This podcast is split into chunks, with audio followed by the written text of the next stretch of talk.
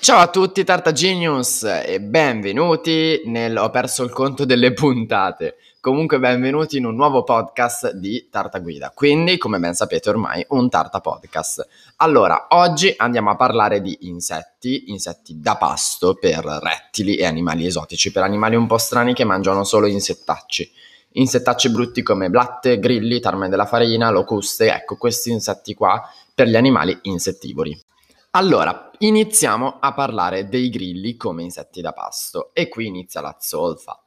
Ema il cibo vivo, ema il cibo morto. Allora, il cibo morto, quindi grilli morti, purtroppo non possiamo darli da mangiare ai nostri rettili, perché molto spesso non vengono appunto graditi, non vengono neanche accettati come cibo proprio, e inoltre sono molto più poveri, cioè quello che è un grillo essiccato non sarà mai un grillo vivo a livello di sostanze nutritive, a livello proprio di, di, vitamine, perché poi vi spiegherò che quello che mangia il grillo è effettivamente quello che andrà poi a mangiare il vostro rettile, quindi sarà molto importante un'alimentazione ferrata e idonea.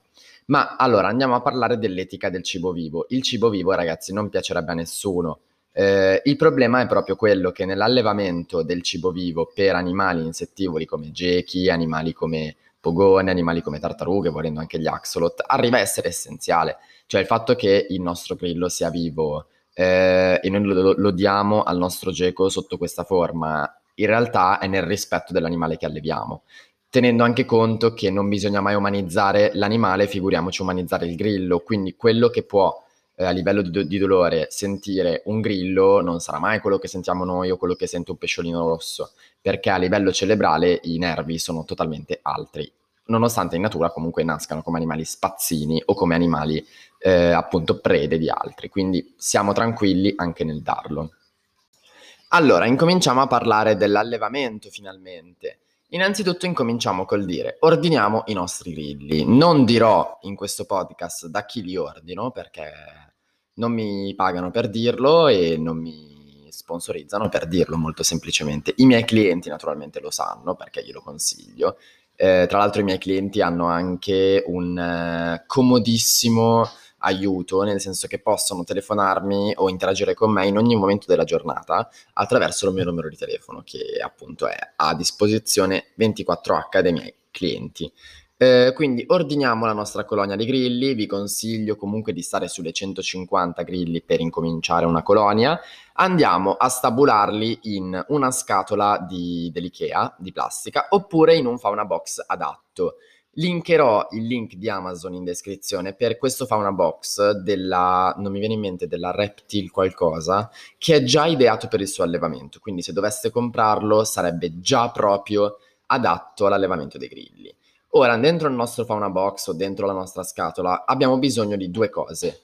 La prima è una ciotola con l'acqua, che non può essere una ciotola con l'acqua normalissima, perché i grilli affogano facilmente e soffrono l'umidità. Significa che se andiamo a mettere il, l'acqua eh, dentro una ciotola sarebbe una trappola mortale per i nostri amici grilli.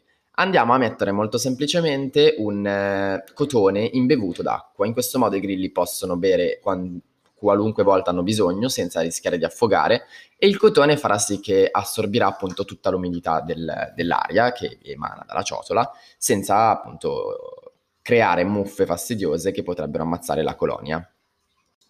La seconda cosa invece di cui avremo bisogno sarà il, un'altra ciotola ma che dedicheremo al cibo. Allora, io dico nell'allevamento dei grilli cibo a volontà. Sono animali che mangiano sempre e sporcano sempre. Quindi per mantenerli in vita e ridurre la loro mortalità ci servirà dargli sempre a disposizione cibo. Possiamo dividere il cibo in due categorie, cibo secco, quindi andremo a dargli cibo dei pesci, perché in realtà è molto ricco di sostanze nutritive, ha un'alimentazione molto equilibrata e ricca, quindi possiamo darglielo e verrà molto apprezzato.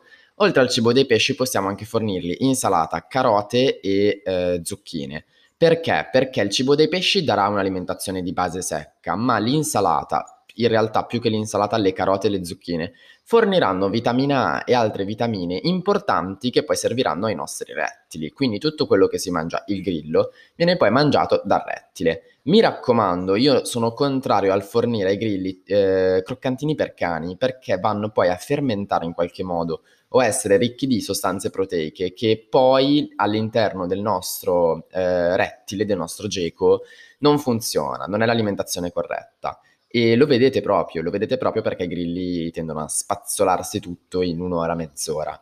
Cibo a volontà, vi dicevo prima, proprio per intendere il fatto che almeno il cibo dei pesci dovrebbe essere sempre a disposizione.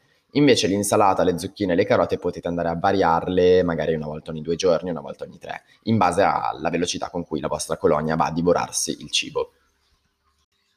Bisogna anche considerare che il primo nemico della nostra colonia non sono i rettili che vanno poi a mangiarseli, ma è il, l'umidità e la muffa. Infatti questi grilli, anche ogni tanto quando vi muore un capo eh, e rimane all'interno della colonia, va in decomposizione, rimarrà comunque secco. Ma se per caso si dovesse creare la muffa o qualsiasi fungo sopra un grillo, va poi a intaccare tutta la colonia e potenzialmente diventa disastroso. Quindi vi consiglio di mantenere comunque un'igiene massima. Significa che voi una volta a settimana andate a stabulare i grilli in un nuovo contenitore, pulendo quello vecchio togliendo, mi raccomando, tutti i cadaveri. Se sono freschi, potete darli anche alle tartarughe acquatiche, se sono freschi. Le tartarughe acquatiche sono animali che in natura si nutrono anche di carcasse di animali putride da tanto tempo, quindi non hanno difficoltà o non andate a creargli del dolore eh, nel darli da mangiare appunto grilli già morti. Il punto è soltanto uno, che dovete assicurarvi che il grillo non sia in decomposizione da più giorni, perché quello diventa maltrattamento. Dunque, abbiamo parlato dell'igiene della stabulazione dei grilli, che è molto importante.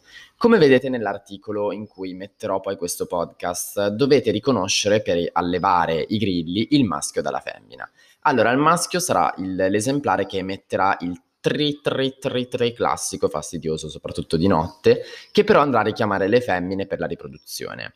Il maschio non ha l'ovidotto, quindi alla, all'estremità posteriore eh, avrà due piccole antenne, ma gli mancherà quella centrale, quindi un tubo centrale che invece hanno le femmine, molto pronunciato. Questo tubo centrale sarà appunto dove, da dove escono poi le uova che andrà a depositare la femmina.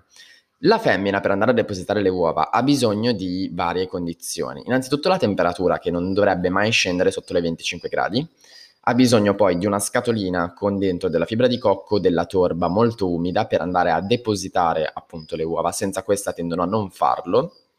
Una volta che hanno depositato le uova, tempo 2, 3, 4 giorni, eh, daremo vita ai microgrilli che sono molto importanti per dare vita alla nuova colonia e soprattutto per avere un ricambio generazionale e se volete anche per alimentare quegli animali che sono più piccoli del solito, quindi esemplari baby piuttosto che altro. Però è molto importante perché in questo modo ci garantiamo una continuità della colonia nel tempo, quindi la riproduzione è importantissima. Io vi consiglio la scatolina di fibra di cocco piuttosto che di torba umida, andiamola a sostituire periodicamente, quindi una volta a settimana, e la inseriamo in un altro contenitore ancora.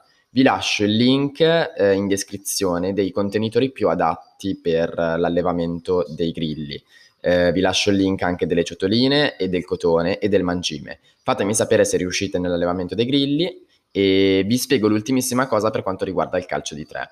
Il calcio di tre va somministrato ai rettili tipo gechi, eh, pogone, tartarughe no e gechi ciliatus sì o anche comunque iguane, altri animali che vanno a mangiarsi comunque eh, alimenti proteici tipo i grilli, va somministrato in media una volta a settimana. Questa volta a settimana non andrà spolverato sopra i grilli il calcio, perché è come se noi spolverassimo su una torta lo zucchero a velo.